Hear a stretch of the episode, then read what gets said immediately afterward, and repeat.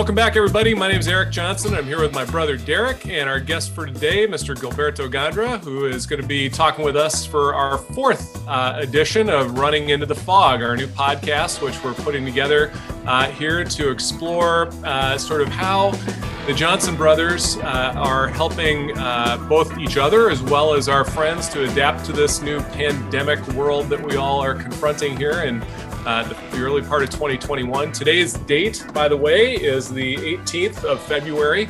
Uh, and as I said, this is our fourth conversation here with Gilberto. So I'll toss over to Derek. Yeah, thanks, Eric. Gilberto, it's great to see you again. Uh, we've had some fun stories uh, come up over the years, uh, mostly related to SCIP. And actually, in a flurry, I, I searched for my medal uh, that you also you and Eric have one. I, I, I actually couldn't find it, but remember our old saying: any medalists in the house? We'd raise up our medal, and there we'd yeah. uh, most likely turn to a, a karaoke song. I'm going to ask you a first question. Sure. On your LinkedIn profile, you self-describe as a relationship strategist. Tell us more about what you really mean by that. Geez. Um, well, you know, I it's I put it on my resume too for a while. I I think uh, strategy for me is uh, it sounds transactional and and relationships have never been, um, but I think picking the right people around to have around you, um, people that are gonna um, help you up as opposed to drag you down, um, and everybody needs to uh, support each other at some point, and that's fine. Um, but um, just be really intentional with the company that you keep. Um, sometimes uh, that, uh, that, that sort of describes a, a good life.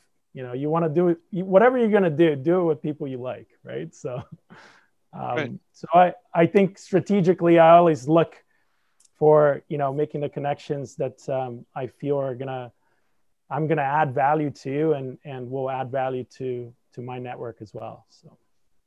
I love that description. And isn't it so true that if you're running through the fog trying to navigate it like we all do and have and will continue to do even after, you know, pandemic's long gone, um, it's better to go about it with people that you enjoy that do lift you up rather than go about it alone. So I love that definition. Eric, what do you think about it?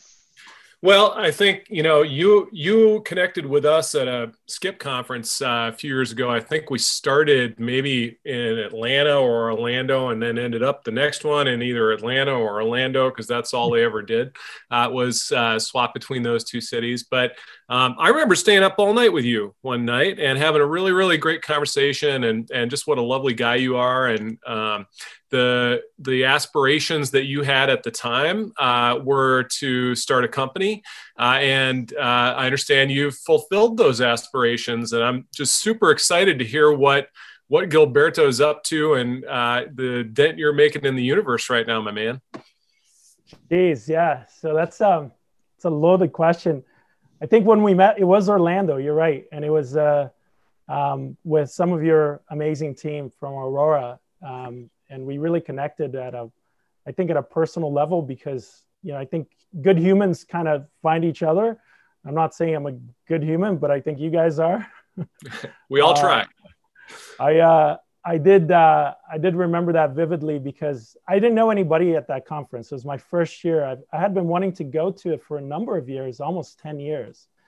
But I was working a corporate job where they were like, "Well, you know, we don't really think you need to go to some strategic and competitive intelligence conference, you you should know who your clients are and you should know what their needs are.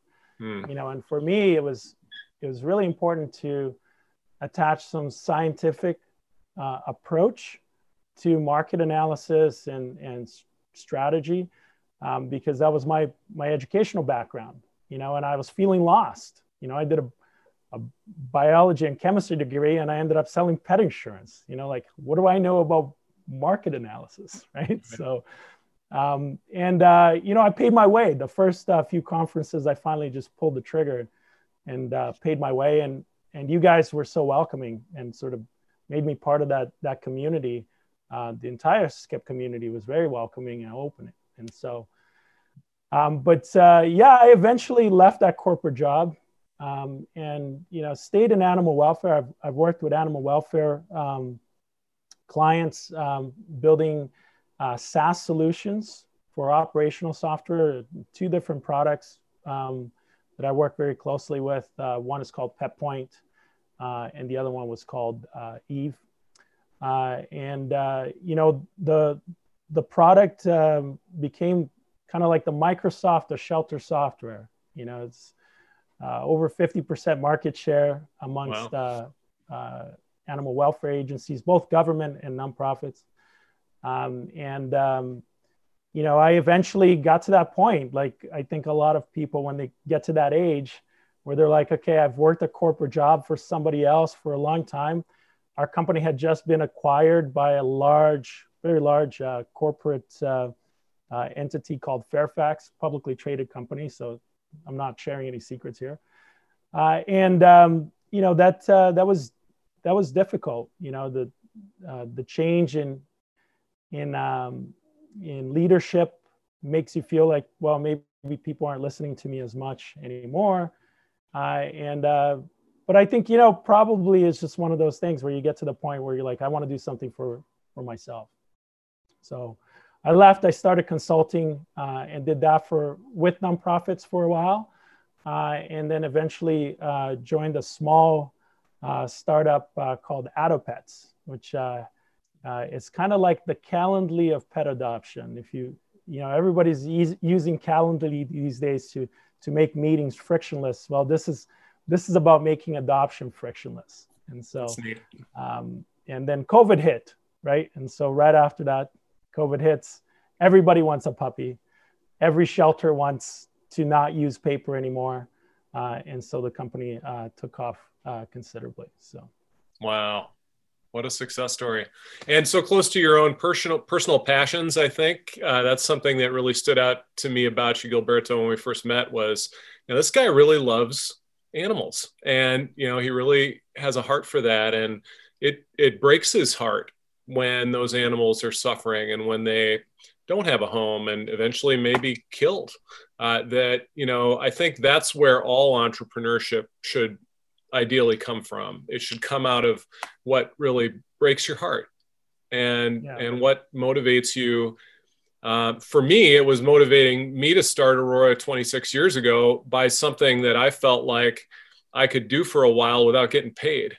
Um, and I don't know, maybe that maybe that's the same for you. It's something that there was a just cause behind it, and that enabled you to weather the startup phase, which can be kind of lean.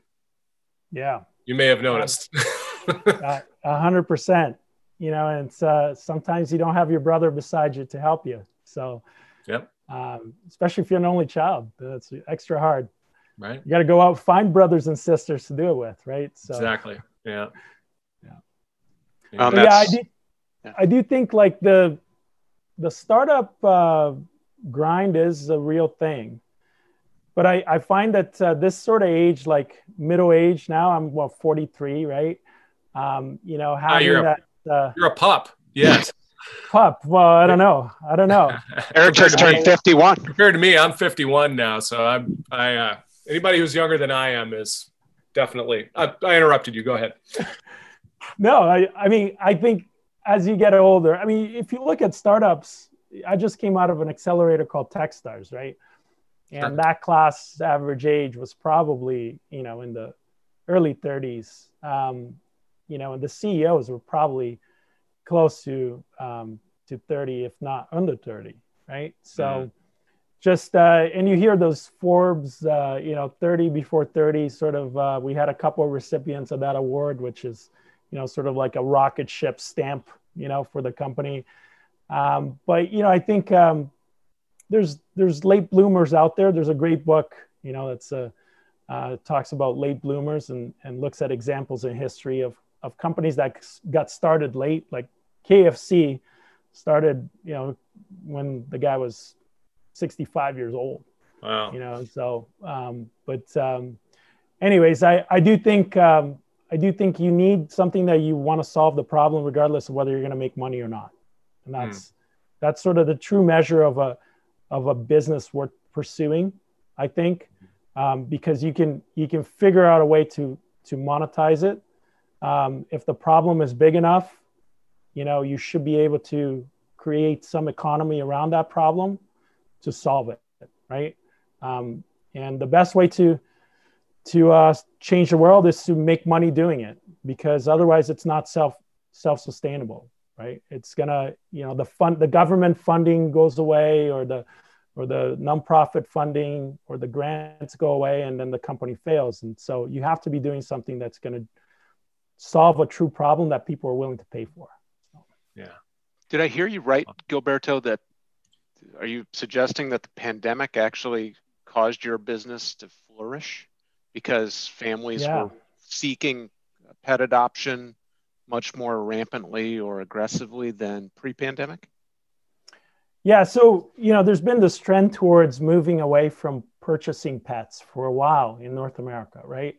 It's just uh, we have an overpopulation issue uh, that's been going on for a while. When I joined animal welfare, um, you know, 20 years ago, 17 million animals got put down hmm. um, because there were not enough homes. And now it's it's much less. It's drastically less. It's probably less than five million. Hmm. But you know, there's still five million animals that don't have homes every year. They get put down, and you know the the trend had been going that way anyways. I think millennials are a lot more impact focused when they're choosing what they purchase, you know, and and how they they conduct uh, business. And so I think there was already that trend happening. But with COVID, um, you know, a lot of a lot of people wanted to have something at home that was going to keep them company, whether they're Hmm. by themselves, or if they have a young family and they want to, um, you know, get a get a dog or a cat, and so there was definitely a, an increase in pet adoptions um, happening as a result of the pandemic. Um, and then coupled with the fact that animal shelters were having to operate in this new way you know it's it's much harder to sell a digital solution to a shelter that says well i just have these paper forms here. What's the difference? You know the we see it the problem for the consumer like the pet adopters sees that as a very cumbersome process but the shelter is is not as motivated to move uh, away from their their old habits if they can just use paper even though it can save save heartache from the from the part of the adopter and it, it's a better communication loop and and all these sort of good reasons um, for them to use something digital. And so you know in in our case it was kind of like the perfect storm of both people wanting more pets and shelters wanting to find digital solutions to replace the paper that they couldn't transact with anymore right? And and that's that's how how it went so. perfect storm cool yeah yeah, to some degree. So, so you know, sometimes we're uh, at a nexus of opportunity like that, and uh, most of the time, however, we're not. You know, we we aren't sure which direction to go. It's not obvious uh, to us as business leaders um, what we should lead our people towards. Um, as you sort of look ahead in the next, I don't know, five years uh, in your time horizon, uh, what's next for Gilberto and the business, and where do you take it from here? And how do you know you're right? How do you how do you de-risk the potential mistakes uh, that are out there? So I think being right is is one of those things that's subjective, right? Um, the direction you want to go is probably the right direction. Um, I I think so in the process of of going through techstars and learning about all these other really cool startups that were solving big problems and were very passionate about it and it was very different than corporate publicly traded mm-hmm. corporate right and um, you know it, it made me feel like hey maybe there's there's other things i could do to help these startup companies and so i started angel investing uh, about a a few years ago, but this last year I've, I've done a lot more um, angel investing. Um, and I'm in the process of creating a fund with a, a colleague of mine um, who was a venture capital analyst Um, and the goal of the fund is to um, create the fund that will invest in the change that we want to see in the world. Nice. Um, and uh, I think the goal is to look at impact and returns in the same plane because the more and more research that I've done in venture capital and the more and more history and stats I go over uh, and, and people, mentors that are in the VC space and have done it for many years, the more and more I realize a lot of people don't really know what they're doing. right? right? Venture capital is extremely risky. It is super risky. It should never be more than 10% of your of your investments at any point in time. But it's also extremely rewarding and it's it's a lot more hands-on, a lot more you can see what's going on a lot more even though publicly traded companies have to do disclosures you don't know if you know there's uh, an issue happening um, you know that you can actually affect change in.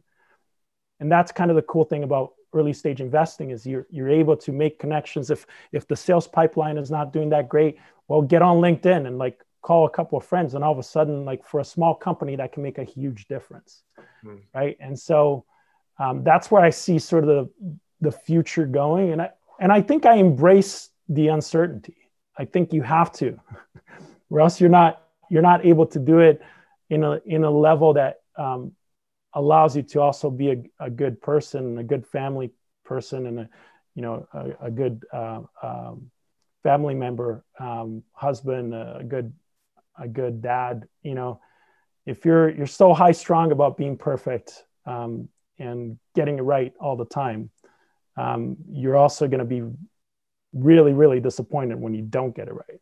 Right. right? So. Well, you also fail to teach your family how to be authentic in the process of doing that. So yeah, the yeah. illusion of perfection um, can be an idol uh, that distracts us from actually what's presented to us as opportunities to be that change you want to see in the world. So one more question, then I'll pass it back to Derek. But um, what is that agenda for you? What is are there particular change topics that you're uh, looking at and investing in? Obviously, animal welfare is a biggie for you. What else? Yeah, so um, you know, as an early like fund, this is my first fund, and so it would be um, foolish to try and and uh, you know be very sort of focused on one particular area. Mm-hmm. Um, I think the goal for us is to focus on the type of stage, you know, align that with the thesis. We're early stage investors, uh, so pre-seed or seed investors, um, and you know, you look for companies that have a team that is truly diverse. You know, so there's this this concept now. I don't know if uh, if you've heard about it before, um, but you know, if you invest in things that um, are going to be changing the world, but you invest always in the same type of people that decide on changing the world. You don't get to change the world. You just get to change the world for those in, in that particular uh, lens, right? right? Those those people's lens. Mm. And so intentional inclusion is a key part of the fund. Mm. You know, looking for truly global, diverse companies, globally diverse companies that can see what's happening in the rest of the world. Mm. You hmm. know, North America is uh, or you know already like way less than it used to be in terms of economic. Uh, you got China is going to surpass the GDP of the U.S. soon, you know, and and if you're not looking at globally um, important problems uh, with teams that are equipped, and I think you start with diversity. You know, you, you look for teams that that know that problem is global and can see it um, because they lived it.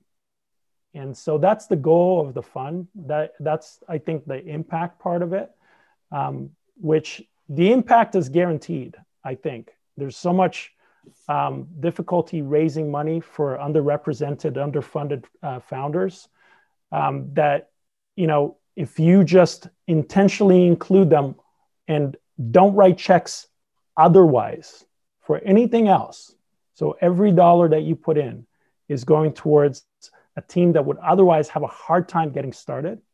I think that that's the impact. That's the only way you guarantee returns, right? You got the the impact part done. That is going to lead to other positives in the world, at least for that team. If the company becomes a massive company and generates returns, then you've done your your other part, which is for financial returns. You know, and I, I hate to make it sound like a, a nonprofit because it isn't, right. because the returns are even more important under the fact that you are intentionally including underrepresented uh, founders. Because if you fail, you have this sort of rumbling going, well, you know, those guys tried to do it and, and backfired. They didn't return any monies to their LPs. Mm-hmm. And so, so now you've just validated the bias that's kind of been under, you know, uh, been going on and people don't talk about um, in terms of access to cash. That's really what it comes down mm-hmm. to. You're but also a contrarian. Do, sorry? You're also a contrarian in that sense by definition. You're investing in things that would not otherwise get invested in. And, yeah. you know, I think it's an economic principle that it's the contrarians who profit the most, who zig when everybody's zagging, so to speak. Uh, you know, you're building into your investment strategy, in other words, uh, something that's counterintuitive to market trends. And it strikes me that your your misses will be bigger, but your hits ought to be bigger too. And I'll turn it over to the chartered financial analyst for a follow up hey, on that one. hey, listen, I've I've forgotten more about that than than uh, I probably ever knew, uh, but I find it super interesting. So I wrote down intentional inclusion and diversity of underrepresented founders, and that you know going back ten minutes, you said I'm not so sure I'm a good human. Well, you've just proven to the contrary, Gilberto. I mean, you you started a company, at, is it Adopets? Um, you know, to, to be the Calendly of, of uh, shelter adoption related scenarios. You're talking about these uh, underrepresented founders. I mean, you've proven already in the short time we've been together, and I knew this coming into it, or so did Eric, that uh, the good human um, thing was not a thing. Um, but let's talk, you know, like uh, when you think about these founders who are underrepresented, you have an advantage because you've you've uh, run through that proverbial fog uh, before in your own life, and then you can be a mentor to them, right?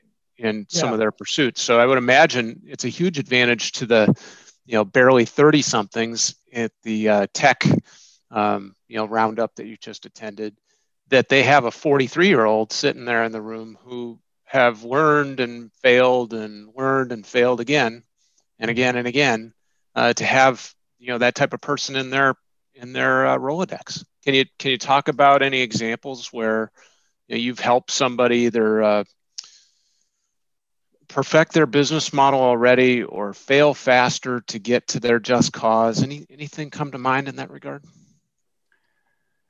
Geez, yeah, quite a few examples. Um, just touch back on on like the experience part of it. You know, like I can't even I couldn't even represent like a 1% of the true experience of being a visually diverse minority trying to raise money for a startup with no assets, no no no digital product, like pre-product, like you know that is that is hard to do, um, you know, for any startup, but it's extra hard for people that don't have um, or that are vis- visibly minorities. Like I had, I have a bit of an accent. Um, you guys have been at conferences with me. After I've had a few drinks, I have an extra big accent.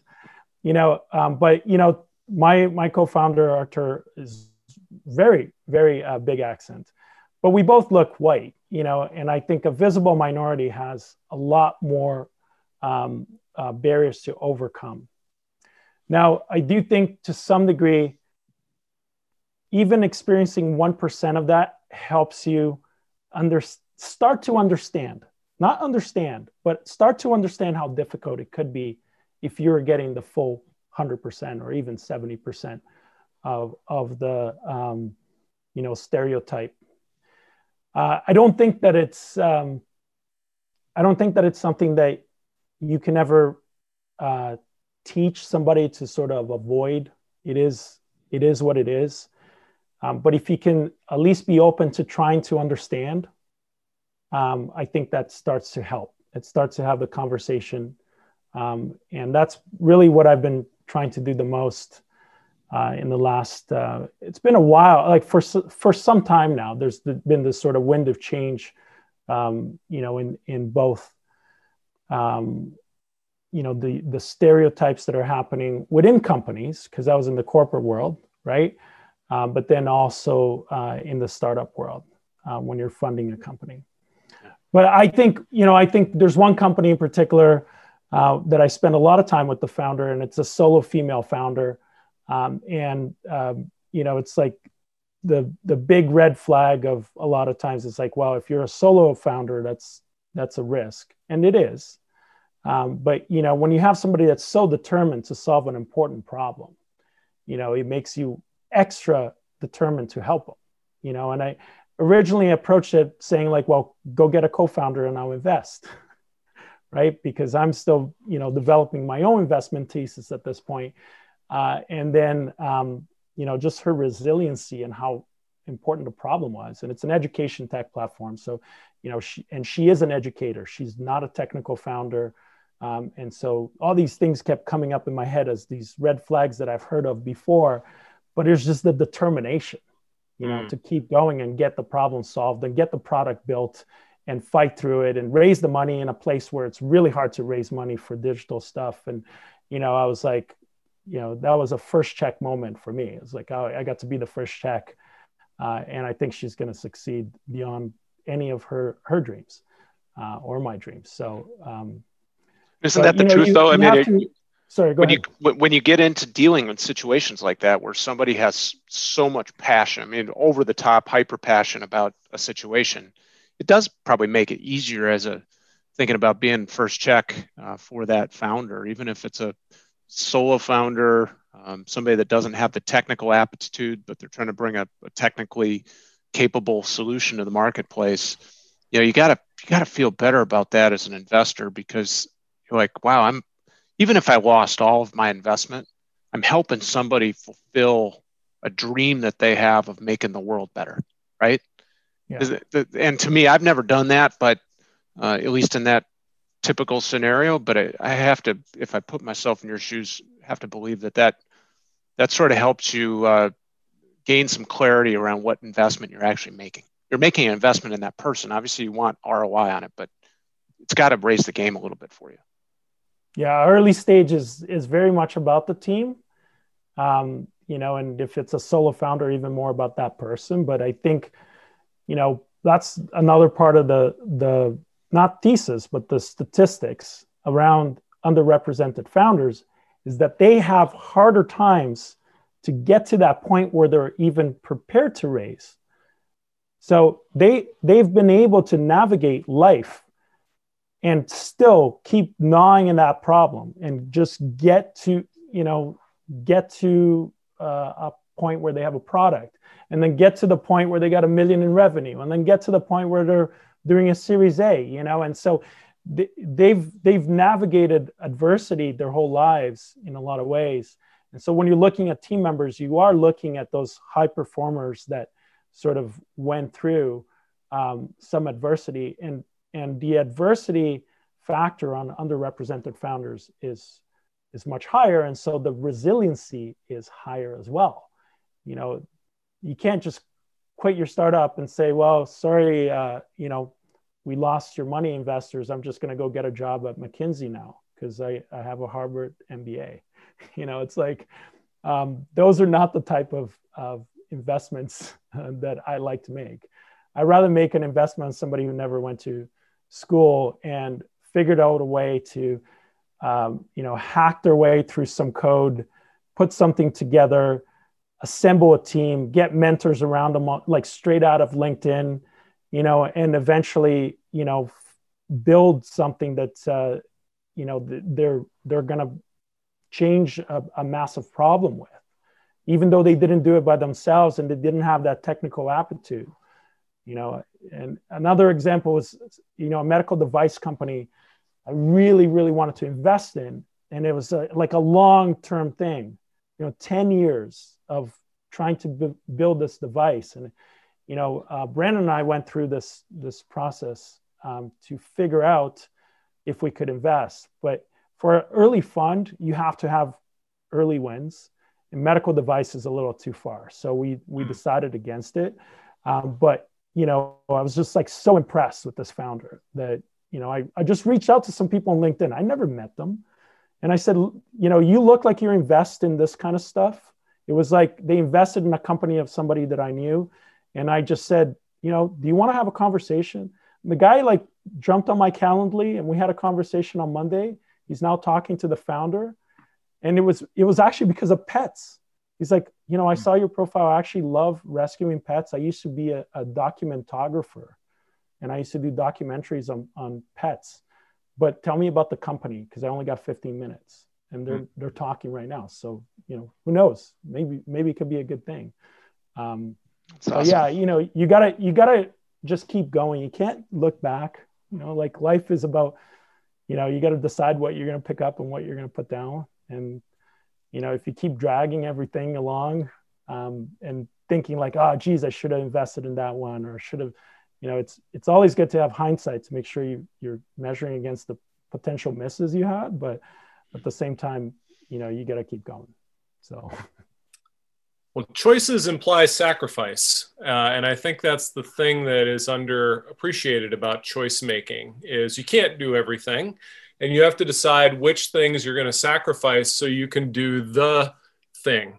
And it struck me as you were talking about this particular uh, woman, the educator, uh, that she was, uh, she displayed criteria for you, investment criteria for you that um, I won't call it resiliency because she hasn't necessarily been tested like that yet, but I'll call it grit, you know, at this point. And it's really interesting that if you look at sort of underrepresented minority entrepreneurs, the fact that they've gotten to your meeting, that they're talking to you, is a demonstration of a level of grit that you may not see from a white Lutheran kid from Wisconsin, for example. Uh, but there is, uh, you're building in to the way you attract uh, potential investment partners the criteria that will help to satisfy that whether you know it or not by the way and i think you know it but uh, but that's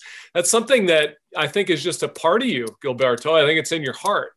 And it's it's so much more beautiful if it's just in your heart if it's just instinctive and not a not a conscious choice like that. Anyway random thought but feel free to react. Yeah well i mean that's that's the the main reason why you know i brought on this um this venture um uh, analyst um, because you know I'm the gas, he's the brakes, and we work really well together that way.